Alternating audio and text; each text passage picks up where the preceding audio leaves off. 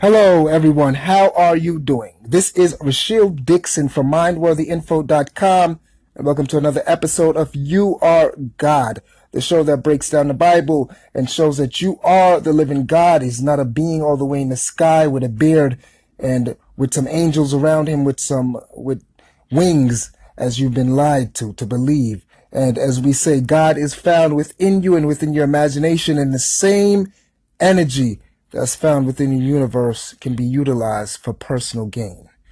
I want you to understand that in all the years that you've been lied to, don't let those lies continue to corrupt your mind. Because a corrupted mind will lead you down a pathway where most Christians and most religious people, whether they're Jewish or whether they're Islam or any one of these three major religions where they fall for lies and they believe that something is going to happen that's not going to happen, they all fight for land that neither of them own, because they believe that some God in the sky has granted them the permission or the right to this land. You understand this? Now, I want to bring your attention to Matthew chapter 6, verse 26, where it says, Behold, the fowls of the air, for they sow not, neither do they reap, nor gather into barns, yet your heavenly Father feedeth them. Are ye not much better than they? Which of you by taking thought can add one cubit unto his stature? Now let's look at that. Um, on face value, if you read it the way how religious folks read, you would think that these are the words of Jesus and Jesus is speaking and he's letting you know. But if we understand what the character Jesus is, it's just another conscious state. And Jesus, as the Bible progresses and the name of God changes, Jesus is nothing more than the wisdom and the state of conscious that you are in. And most people don't reach this because they think Jesus is a man that's going to come back and they're a follower. You can't follow that which is inside you and that which you're supposed to be because Jesus is within everyone who's awakened and he lies within you. And I tell you that because it's a fact. 2 Corinthians chapter 3 verse 15. I want you to know that you are the God of the Bible.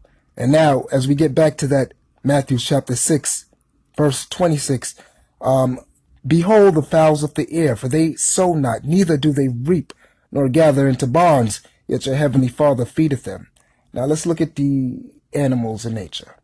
As you see a bird fly and as you see any animal flow. They exactly know what they're supposed to do in order to survive. But when we bring this back to human beings, so many people are lost. And aren't you better than them? One thing that separates man from the animals or the beast of birding that we use is that man has one thing that they might not have. A bird might be able to fly and they might not be as limited like us. Uh, cow can do what a cow do. A dog does what a dog do. But there's one thing that we have that none of them can do. We have the power of thought. And our thought is what shapes everything.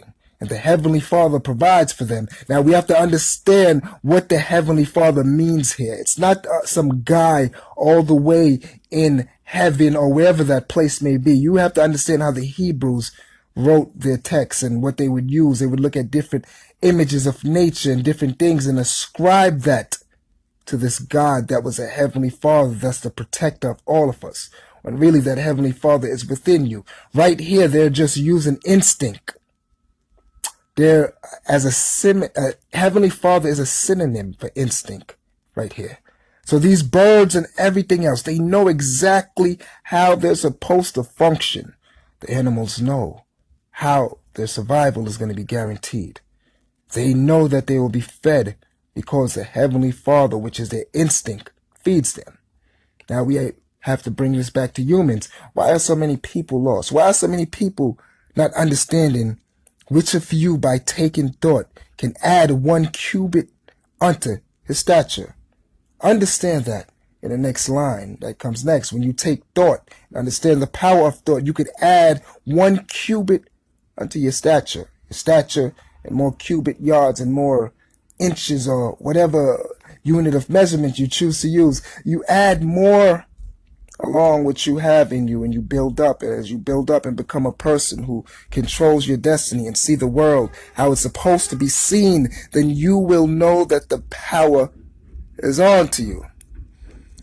And why take ye thought for raiment? Consider the lilies of the field, how they grow. They toil not, neither do they spin. And yet I say unto you, that even Solomon in all his glory was not arrayed like one of these. Wherefore, if God so clothe the grass of the field, which today is, and tomorrow is cast into the oven, shall he not much more clothe you, O ye of little faith? Remember, you will be clothed, and the clothing here that we're discussing isn't just um, an outfit that you're going to wear tomorrow. The clothing is that in which will give you the support to build up that inside you so you know that you can go further and know that you can accomplish what you're supposed to. So many people sit back and they will pray both ways. And when I say they pray both ways, they will say, on one hand, God is supporting me, God is helping me, God is there for me. But they forget the treasure of your mind. And your mind is where the treasure is held. They forget everything that they pray once for once they step out of that church, get up off of their knees, walk outside, whatever it may be. They will forget everything that builds them or everything that they're supposed to be because they have fallen for the lies that life had told them. I've seen this too. I've seen this with people who are supposed to be so spiritual and people who claim to be spiritual. When it's all said and done, they just fall for the traps. They fall with people all the time when they fall for the traps. And when you choose to fall for the traps, all you're doing is ruining your